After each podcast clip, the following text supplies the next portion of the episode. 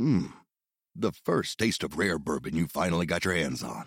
That's nice. At caskers.com, we make this experience easy. Caskers is a one stop spirit curator with an impressive selection of exclusive, sought after, rare, and household names in the realm of premium spirits and champagne. Discover the top flavors of the year now by going to caskers.com and using code WELCOME10 for $10 off your first purchase. Get $10 off your first purchase with code WELCOME10 at caskers.com. It's time to play like a Jet with your host, Scott Mason. Play like a Jet. What does that mean? Smith rifles that one to Mims. And that's a foot race he's going to win. Touchdown Baylor. Denzel Mims with another monster score of 70 yards. Five straight games, Anthony, where he's got a touchdown catch of over 20. That's deflected and picked up Mosley. He'll take it in. It's six and a touchdown. Bell into the middle of that line, and it's a touchdown. Big return for Crowder. 85 yards. There was contact with the quarterback, and it's incomplete. They got pressure on Prescott. It was Adams who came blitzing in. Hill hit immediately when he got the handoff. You know and what? it's the QAnator. Oh my gosh. Listen, thank you. From the TOJ Digital Studio, this is Play Like a Jet. My name is Scott Mason. You can follow me on Twitter at Play Like a Jet One, and I am joined to take an in-depth look at the forecast for the 2020 Jets offensive line with the man who is the resident stat geek over at JetsXFactor.com. Also, the man that this show is named for, that of course is the Chronicles of Nania with Michael Nania. Michael, I heard you just went on a little vacation. How was it? Yeah, it was pretty good to kind of escape the Jamal Adams drama for a little bit, not spending all day reading into, ooh, look, Jamal Adams posted a picture of himself in a Jets uniform. That's a new development. Uh, well, actually, by saying that, I, I revealed that I did look at it over the weekend or the past few days, but uh, still, it was fun to get away from some of that for a little bit. But uh, it was fun. Went out to the beach for a couple days. Um, but yeah, it was a lot of fun, and it's good to now get back to talking about things that really matter, such as George Fant and Alex Lewis. George Fant, Alex Lewis, and the rest of the ragtag bunch of the 2020 Jets offensive line. A lot of new faces, some draft picks, some free agent signings. So you went through and you took a look at all the guys that are the projected starters for the Jets in 2020. You put together a formula that would tell everybody what the worst case scenario would be for each individual player, the best case scenario, the most likely scenario, and then based on what you did for each player, you put together a most likely scenario, a worst case scenario, and a best case scenario for the line collectively. So before we get into all of the individual players and then the collective thoughts, talk to me a little bit about what the criteria was. Yeah, so it is based around Pro Football Focus grades, and uh, those their grades do get uh, a lot of flack on Twitter when they're posted, and they do come up with some questionable conclusions. And it it's an objective stat. Their grades, they're you know put together by uh, it's based on opinions, so it's not completely factual. It's definitely a far from perfect system, but it is the best tool that we have for individual uh, offensive line for evaluating the performance of individual O linemen right now. So there's not much better we can do in terms of uh, trying to just uh, approximate the performance of offensive linemen as individuals. So look, these are this is an imper- imperfect metric, Pro Football Focus grades, but it is the best thing we have right now. So that it's just important to preface that. Uh, anytime that they're used that look it's imperfect it's objective it, it's subjective uh, it's not a, a factual kind of statistic, but it's still the best thing we have right now. And for the most part, their conclusions, even though there are some uh, really wild ones that they do come up with, for the most part, it does line up pretty well with what you would expect, what you do see on film. So it's not perfect, but I think they are a little bit better than given credit for. And, and, and whether or not I even think that, it's still the best that we do have for O linemen. So Pro Football Focus grades are uh, the basis of this study uh, in terms of projecting how these Jets O linemen are going to play in twenty in, in twenty twenty. But uh, I think that's what's most important to understand. Not perfect, but it's the best we have. With that in mind, Michael, let's start with the apple of everybody's eye on the offensive line, the big man, the rookie, Mekhi Becton, the number 11 overall pick out of Louisville, who is expected to be the starting left tackle in 2020. Talk to me about all three scenarios best case scenario, worst case scenario, and most likely scenario. Yeah, so for Mekhi Becton, obviously the, the tough part of projecting him is the fact that he hasn't played an NFL down yet. So there isn't really anything to build off of in terms of, you know, how is he going to play in the league? What are his strengths and weaknesses going to be? Is he going to come into the league and start really low and have a tough first season? Is he going to be about average? Is he going, going to be an instant superstar? We don't know that yet. So what I did to try to project what he's going to do for the Jets as a rookie is take a look at recent tackles who've been drafted in the top 15 uh, since 2006, so the past 14 seasons, uh, and take a look at how they did in their rookie season. So when you bring it all together, the, it, it's really interesting how this group has done uh, it's been really boom or bust. There has not been a lot of middle ground. Uh, in terms of overall PFF grade, out of the 24 tackles drafted in the top 15 since 2006, only three of them landed in the middle 20%. So from the 30th percentile uh, up to, or actually, only three of them landed between the 60th percentile and the 30th. So most of them have been either really good or really bad. And it does lean towards the negative side. The overall average is about the 45th percentile. So if you're looking for a middle ground, that's probably where you would put it for Mekhi Becton, somewhere around slightly below average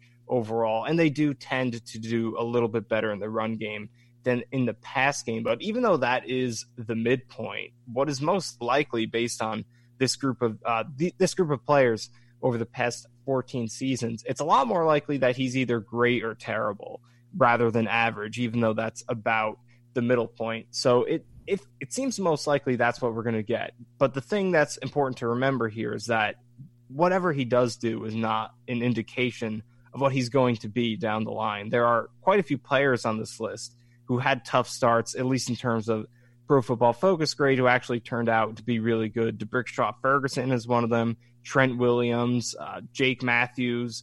Uh, these are a few different players. Lane Johnson for the Eagles as well. Russell Okung for the Seahawks. Uh, a few different tackles who had below average seasons as rookies who turned out to be pretty good. So it's not the end of his career if he does have a down season. But as a floor, there is a pretty like it is it's pretty likely he could have a rough rookie season. There have been like those guys I just mentioned, plenty of example, plenty of examples of top 15 picks who have not been good as rookies. And, you know, it's a tough position to play transitioning into the league, especially for a guy like Becton who's so unique physically. So it, it would not be surprising at all if he really struggled. And it would be a, a rough go for the Jets this year if he did struggle. But again, it doesn't sink him long term. So as a floor, there are actually eight of these top eight of these 24 tackles. So about a third of them that landed at the 15th percentile or worse as rookies in overall PFF grade. So there's a decent chance he could be uh, a real liability as a rookie. But as a ceiling, there are seven different or six different tackles that landed in the 70th percentile or above. So again, there's a really realistic chance that he's going to be either great or terrible in his first season. So as a midpoint, somewhere slightly below average, would be about where to expect him, but it seems more likely, at least based on this group of players, that he's going to either hit that ceiling or hit that floor. So, uh, really, the overall takeaway here is there's a wide range of possibilities for what he could be, but it's not going to have, unless he is phenomenal as a rookie, he's, you know, if he does that, he'll most likely continue to be phenomenal throughout his career. But uh, there's a wide range of possibilities, and unless he's a phenomenal player as rookie, it's not going to tell you too much about what he's going to be for the rest of his career. Wide range of possibilities for the other projected starter at tackle, George Fant, who came in as a free agent out of Seattle. A lot of upside, but a lot of questions. Some sketchy tape, although everybody will point to the Nick Bosa tape, which looked pretty good at times. But he's got a lot to prove as a full time starter. The thing with this is there could be a monkey wrench thrown in here if Chuma Edoga is able to beat out Fant for the starting job, which could happen. It's not out of the realm of possibility. But for the purposes of this exercise, we're going to assume that Fant is going to be the starter in 2020. So talk to me a little bit about the range with him, just like you just did with Becton. Fant is a really interesting projection because a lot of his playing time in the league has not been as a true tackle. He's done uh, a lot of his playing time, or 40, or 33 out of his 51 career appearances in the regular season and the playoffs have not been as a full time tackle, starting and finishing the game as a tackle. He has more starts than 18. I believe he has 22 career starts listed uh, on his career track record, but a few of those he he got credit for the start, but didn't actually play tackle the whole game because they they the Seahawks did have a few games where they rotated tackles. There were games where again Fant started as a six lineman or an extra as an extra lineman, a tackle eligible, uh, one of those unique positions, and started the game that way. But out of his 51 career appearances, only 18 of them were in which he started and finished the game at one tackle spot, as the Jets are likely expecting him to do. So it's a tough projection because a lot of his best numbers, at least in terms of grading, have come in that role where he's been uh, as a tackle eligible player, getting out in space on the edge, blocking that way. And he's put up some pretty good grades in that role, especially in 20 in 2018, his first season back after an ACL injury. He missed all of 2017. And he put up really good grades in 2018, 91st percentile as a run blocker, 53rd as a pass blocker. So if you want to be optimistic and think he could do that full time as a tackle, I guess you could be, but he's just not performed well in the games where he has actually started and played tackle. So in those 18 games over the course of his career, uh, in which he has started and finished at either left or right tackle, he's posted an overall grade of 52. That would have ranked at the sixth percentile among tackles in 2019. So, and he struggled in both phases, pass blocking 55.5, that would be ninth percentile.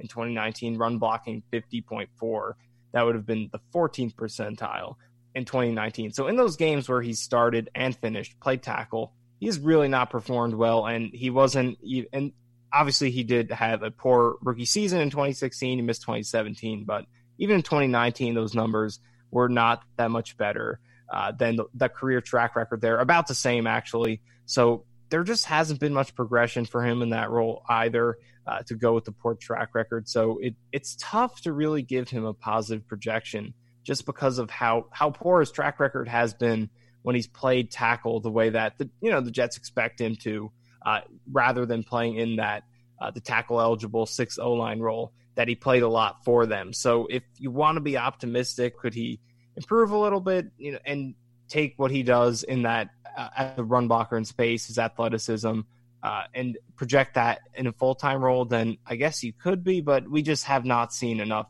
even close to enough flashes of that to really uh, put him up there. So I think the most it, it it seems bleak, but the most realistic way to project Fant would be to look at his numbers as a as a full time starter at tackle or at left tackle or right tackle. Uh, and those are the numbers I listed earlier, which are barely even starter quality, if starter quality at all. And that's about the bottom quartile. And we could probably project that a little higher because a lot of those starts uh, he was uh, filling in for somebody in the middle of the season and obviously didn't have training camp the offseason to prepare for the role. Uh, although he's probably not going to get as much this season as he would other seasons anyway. But but still, when you're filling in midseason, it's a tough thing to do uh, to just slide into a starting unit that you're not used to playing with. So we can cut him some slack there. Maybe project him a little bit higher, around the 20th, 30th percentile overall. But uh, there just has not been an extended track record of good play for Fant in a starting tackle role. So it, it's tough to project him positively. I think the most likely scenario for him is near the bottom, probably better in the run game than the pass game. Maybe you see him close to average in the run game and the bottom tier as a pass blocker, but uh, it's tough to project him positively. He just hasn't shown enough.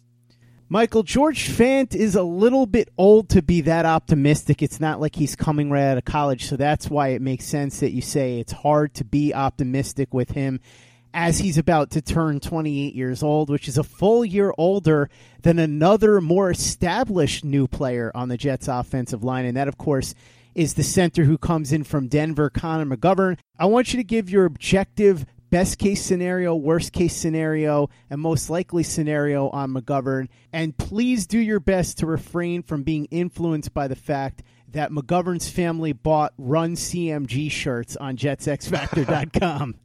Yeah, it's gonna be tough to do that because they did buy the the t-shirts from JetX. But but it, it's hard not to be optimistic about McGovern, regardless of whether or not he bought t-shirts from your website, because he's just a flat out good player. His grades last season were fantastic, and it was his first season starting at center full time uh, for the Broncos. Tenth best grade among centers, fifth as a pass blocker 16th in the run game. So across the board, above average, especially uh, elite in pass protection. Uh, but where his projection gets interesting is the fact that uh, what I just said, the fact that this was his first season as a full time starter. So there is not too much to go off of in terms of will he get better? Will he get worse? Uh, just because you only have that one season to go off of, it isn't necessarily above or below his career norms. He did play quite a bit before that. In 2017, that was his first season as a starter for Denver. He played left guard that season uh, for the Broncos. Uh,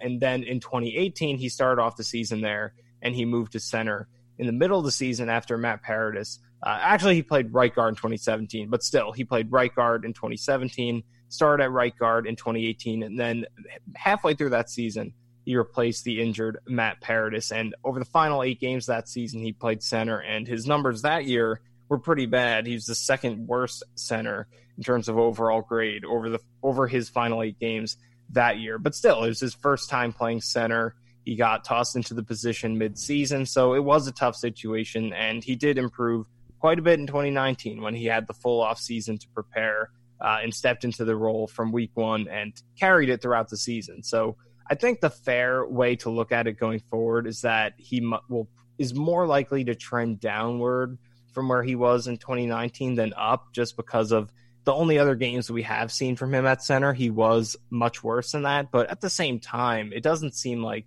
he's going to go too close to where he was in 2018, just because of how tough that situation was, making his first starts at center after switching there in the middle of the season. So he could go either way. He could trend upward a little bit and progress off of where he was in 2019, or he could step down a little bit closer to his struggles in 2018. But I think what's most likely is that he stays right about where he was in 2019, around that borderline top 10 level. Again, probably a little more likely he goes down than up, uh, even though that potential still does exist for him to get better because he's started less than two seasons worth of games at the position, only 24 for his career. So he definitely has room to get better. He could trend down a little bit, but I think it's pretty likely, uh, especially at his age, in his prime years. He's not too old, he's not too young. So, right there in his prime years, I think it's most likely he stays right about that level he established for the Broncos last season, which is borderline top 10. Maybe he ticks up a little bit, maybe down a little bit, but he was the 10th best graded center last year out of 32 with a 71.9 overall grade. So I would expect him to be right around there in 2020. While sports can bring us so much joy, it can also bring us a lot of unwanted stress, and that stress can make it difficult to concentrate, relax, and get decent sleep. Sunday Scaries was launched in 2017 by two best friends and business partners, Bo Schmidt and Mike Sill. They operated a full service bar with 50 employees and were always exhausted. They tried all kinds of products, but they didn't work. Then they started experimenting with CBD. They loved the effects and regained control of their days and nights, but they wanted better CBD products. So what they did for themselves was specially formulate CBD gummies with vitamins D3 and B12 that were super consumable, easy to take on the go, and effective. Long story short, their specially formulated CBD products and vitamins helped relieve the overwhelming angst they felt on a daily basis. So in July 2017, they named the company Sunday Scaries and began sharing their products with friends and launched their online store at sundayscaries.com. With tens of thousands of customers, monthly subscribers, and a 100% money back guarantee, Sunday Scaries has always been on a mission to transform a worrisome nation into a chill one. And right now, we have a bonus for you. Get 25% off all products at sundayscaries.com when you use the code OVERTIME. Again, 25% off all products at sundayscaries.com when you use the code OVERTIME. Hey guys, this is Greg Peterson, host of the podcast Hoopin' with Hoops. Despite the fact that college basketball is in the off season, it's never too early to get a jump start on taking a look at these teams because there is now 357 of them for the upcoming 2020-2021 college basketball season. I'm going to give you guys a deep dive on every last one of them, keep up with all the transfers in college basketball, and so much more. You are able to subscribe to Hoopin' with Hoops on Apple Podcasts, Google Play, Spotify, Stitcher, TuneIn, or wherever you get your podcasts. Hey guys, Greg Peterson here with the Baseball Betting Podcast. As we know, the MLB season is back in our lives. It's going to be a 60 game sprint unlike anything that we've ever seen before. And I'm going to be giving you picks every single day, seven days a week with Major League Baseball. We're also going to be keeping up with the KBO as well. If you like baseball and you like being able to make some money, subscribe to the Baseball Betting Podcast with Greg Peterson on Apple Podcasts, Google Play, Spotify, Stitcher, TuneIn, or wherever you get your podcasts. Play like a Jet. Play like a Jet. Moving to the two guard spots, Michael. The first guard that I'm going to give you is the one that we're pretty sure is going to be a starter, barring injury, and that's Alex Lewis, who came in last year after a trade via Joe Douglas, bringing him in from the Baltimore Ravens. Played fairly well when he was healthy, wasn't anything special, but he was good enough. Re signed, so he is projected to start at one of the guard spots. What is the best case scenario, worst case scenario, and most likely scenario for Alex Lewis?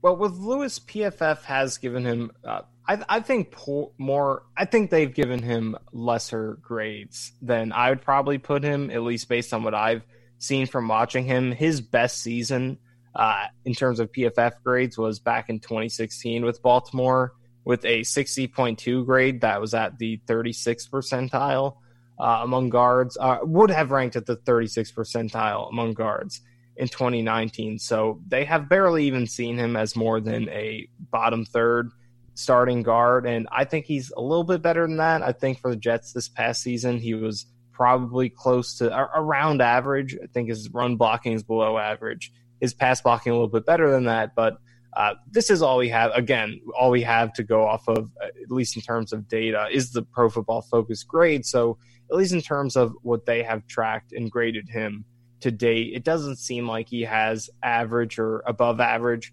potential. But at the best eh, for the Jets, what I think what you're hoping to get out of Lewis is just a season of solid, respectable play. He doesn't have to be great, doesn't even have to be above average. But if you can get average or above average pass protection from him, you can live with below average run blocking uh, and just get a good season of stopgap performance as Cameron Clark develops. You look for long term solutions maybe in the draft next year in free agency. Uh, but just for now, you want to see Lewis give you some solid pass protection and uh, to make up for his lack of just overall, he's not the strongest guy in the world, not too athletic, uh, but he is a pretty technically sound player who is able to hold up decently for uh, for a few stretches of the season in pass protection, even if he has a weak game or two here or there. But at least in terms of numbers, his best season hasn't been that great, but his worst season wasn't too far off from that either.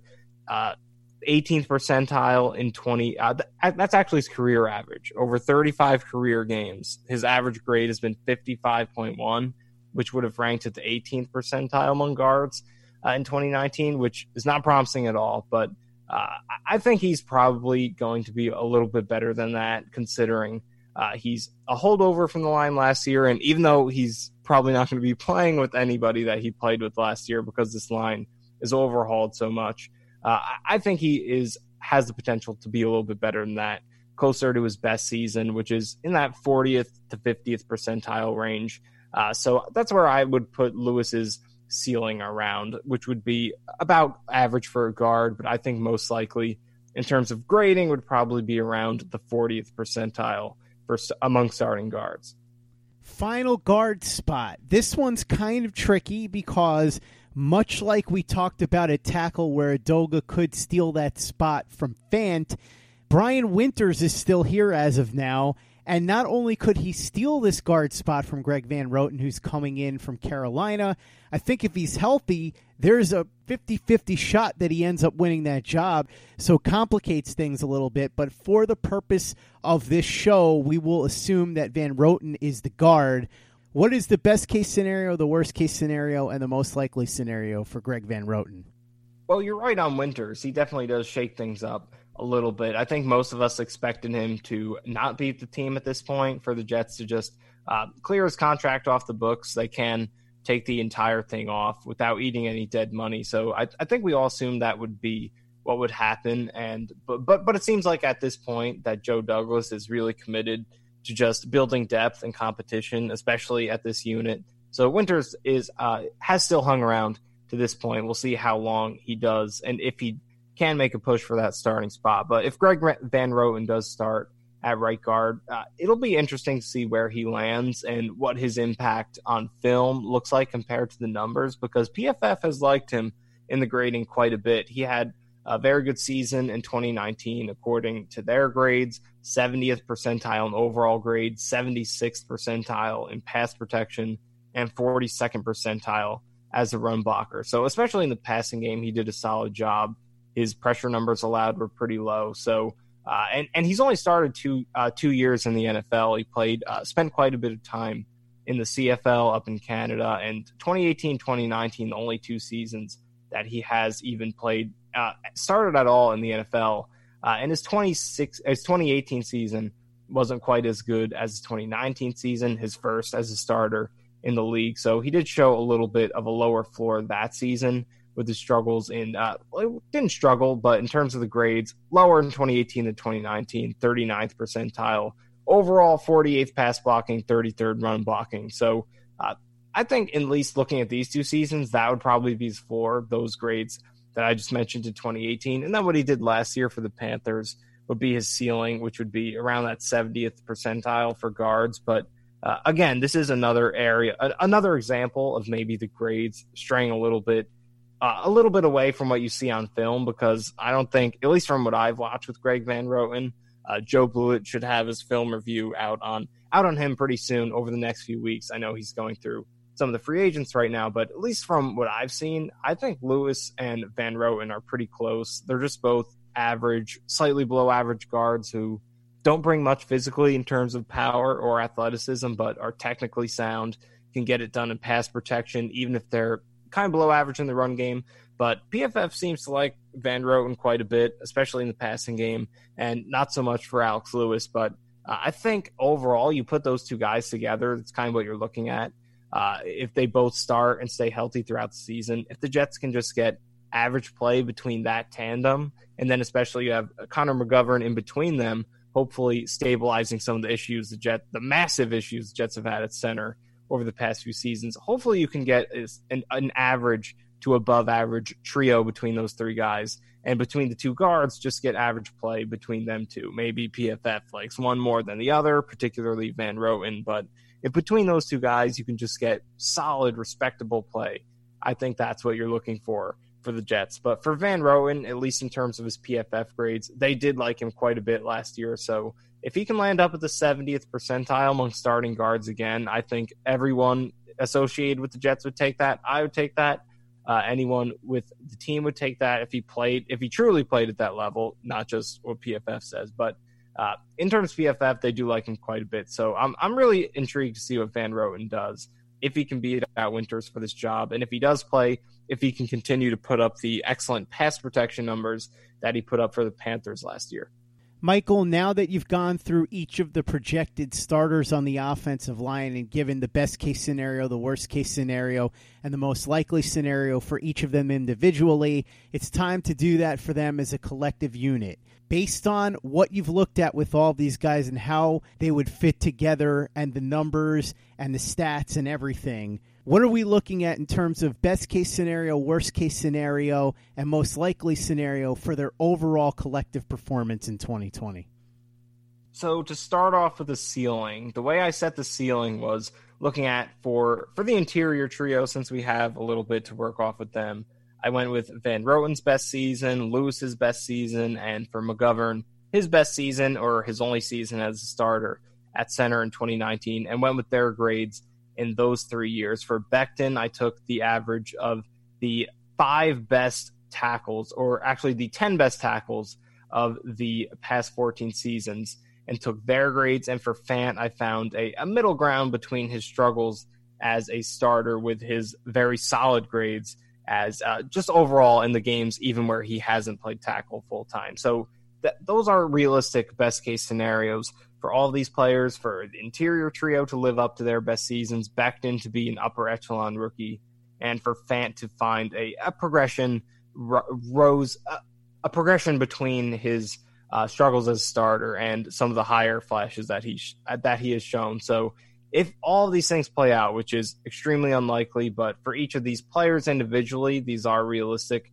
ceilings because it is for you know for the four veterans about what they have shown at their best in the league, and for Becton puts them up with some of the better uh, rookie tackles in recent history. So if all those things play out for those five guys, and of course they stay healthy, then these numbers would put them at an overall grade that would have ranked 11th out of 32 O lines 2019, uh, ninth in the passing ninth in the passing game, and 13th in the run game. So that's if everything plays out perfectly they could be a borderline but not quite top 10 offensive line. So um, if things do play out that well and they rank 11th in the league, that would obviously be a humongous jump and a fantastic stepping stone going forward. But at the same time, the fact that if everything plays out well and they'd still only be 11th in the league, it, it does kind of show that they have a ways to go in terms of talent, especially at left guard, right guard, and right tackle.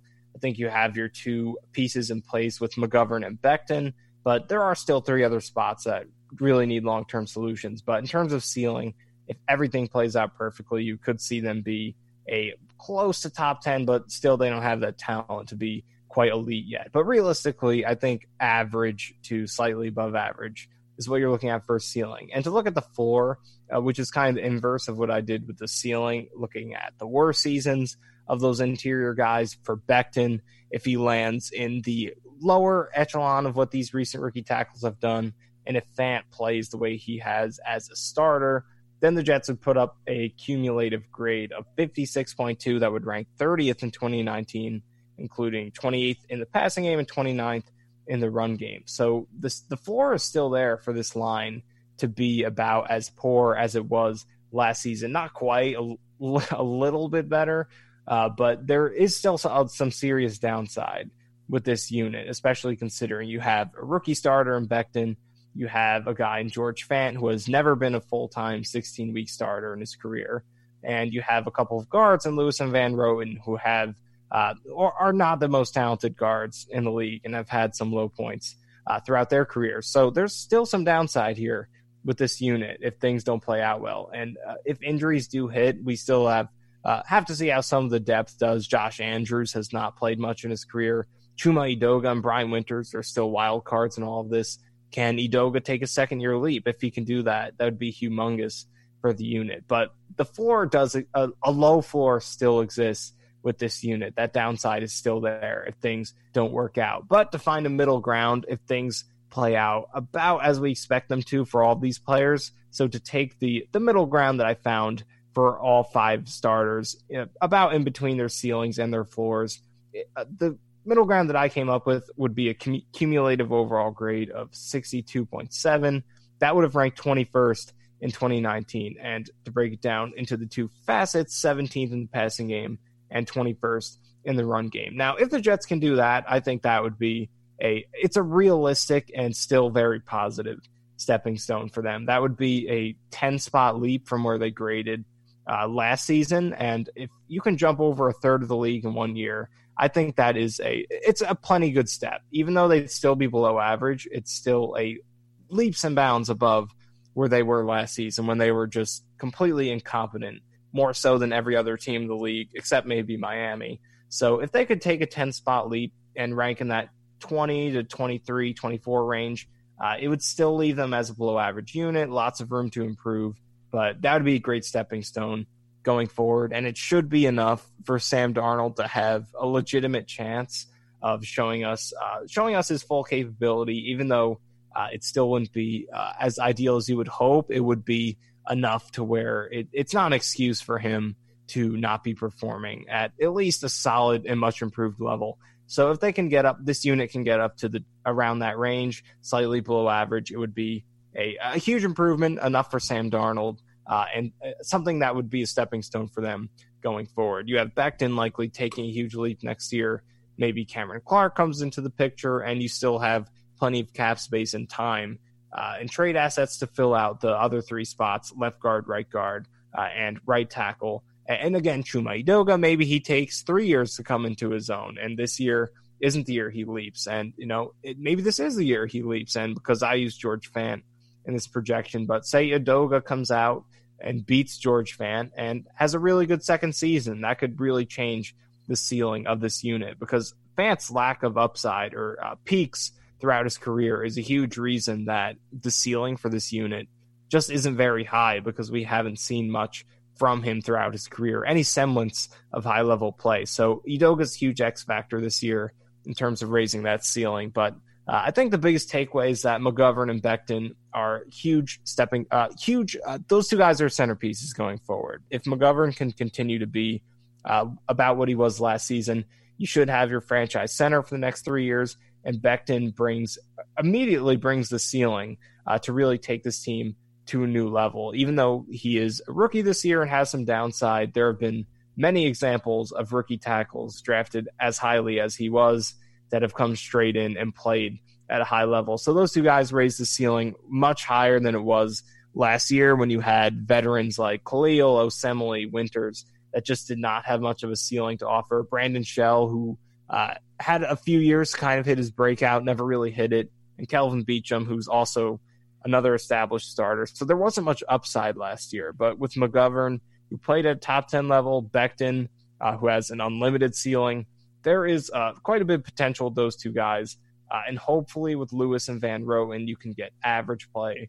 And then at right tackle is a huge wild card. It, you can get, uh, if George Fant plays, I would expect him to struggle. Unfortunately, there's just not much to be optimistic about there. But with Chuma Edoga, he's a massive massive piece of uh, th- this unit's upside this season. If he can overtake Fant, uh, then this unit could look a lot different. If Edoga, if Edoga can come in and play really well and improve off of last season, he did uh, improve over his last few starts last year, and it's worth noting that uh, he was one of the youngest tackles in the league last year. He had switched positions multiple times after getting thrown into the lineup uh, after the first week of the season. So he did have a lot going against him in his rookie season, even though he struggled quite a bit, and he still improved uh, before his season-ending injury. So overall, I think that middle ground projection is somewhere around 21st in the league, and if they get there, I think that would be a very reasonable uh, and realistic leap forward that w- would be something to be excited about going forward, uh, so long as Mekhi Becton and Connor McGovern uh, are showing you that they are the centerpieces the Jets uh, think that they are when they signed McGovern to the deal they signed him to and drafted uh, Becton with the 11th pick. So uh, that's what I would expect, somewhere around 21st in the league. If the Jets' offensive line could be 21st in the league in 2020, I would be a very, very happy man. As you said, that would as be, would I. As would I. Yeah, that would be a huge, huge jump from last year where they were, if not the worst, certainly right in contention for the absolute worst in the league. And it would at least give Sam Darnold a fighting chance, like you said. So let's keep our fingers crossed that your most likely scenario actually comes to fruition this year. Michael Nania giving us the stats courtesy of jetsxfactor.com as always thanks for coming on for the chronicles hope you have yourself a happy 4th of july i would ask you what you're doing but I know you. I know you too well. I know what you're going to be doing on the 4th of July. You're going to be writing more articles at jetsxfactor.com. so tell me a little bit about what you got cooking and what people can expect down the pike if they subscribe over there. Yeah, that's absolutely true. I am going to be writing Jets articles on the 4th of July because what else do you do uh, on Independence Day? So today is July 2nd. I put out a ranking today of uh, the defensive fronts the Jets are going to be facing this year, and that is part of a series I've been doing recently, ranking uh, all 13 uh, of, of, the 13 opponents the Jets are facing this year. All the different units I've done: wide receivers, quarterbacks, defensive fronts, as I just said, secondaries. Uh, and over the next couple days, I'll probably be doing tight ends and linebackers. So I, think that's a really unique way to look at the schedule instead of just looking at records, win loss records from last year, which mean absolutely nothing because they changed so much. Uh, taking a look at each unit on the schedule and seeing uh, which are where are the true strengths and weaknesses of the opponents they're going to face. Uh, are they going to be facing some really good pass defenses? Are they going to be facing pretty weak pass defenses that they can take advantage of? Things like that. It's been really interesting to look at. So I, that's been the series recently, ranking the opposing units on the Jets schedule. And over the next couple days, you, you, could look forward to the tight ends and the linebackers. But uh, plenty of stuff coming out every single day, and it's uh, it's been a blast to do. Check out Michael's work over at jetsxfactor.com and mine as well. Remember, the 2008 Jets, the whole story being told in parts. The first two parts are up at jetsxfactor.com, and this last part was a doozy. Over 3,000 words on Brett Favre, his background, how the Jets ended up getting him after almost getting him 17 years earlier all the details that are relevant leading up to the acquisition of Favre in 2008 as we work our way through that entire season. And it will, of course, culminate in an audio documentary. Go ahead and subscribe over at jetsxfactor.com if you want to check that series out and if you want to see everything that Michael, Joe Blewett, and Robby Sabo are doing over there. If you haven't given us a five star review on iTunes yet, if you could go ahead and do that for us, really appreciate it. Easy way to help out the show if you like what we're doing. Doesn't take you much time, doesn't cost you any money, but it goes a long way to help us out. So if you could go ahead and do that for us, we would be quite grateful. And for the latest and greatest in New York Jets podcasts, you know where to go. That's Turn on the Jets Digital and turnonthejets.com.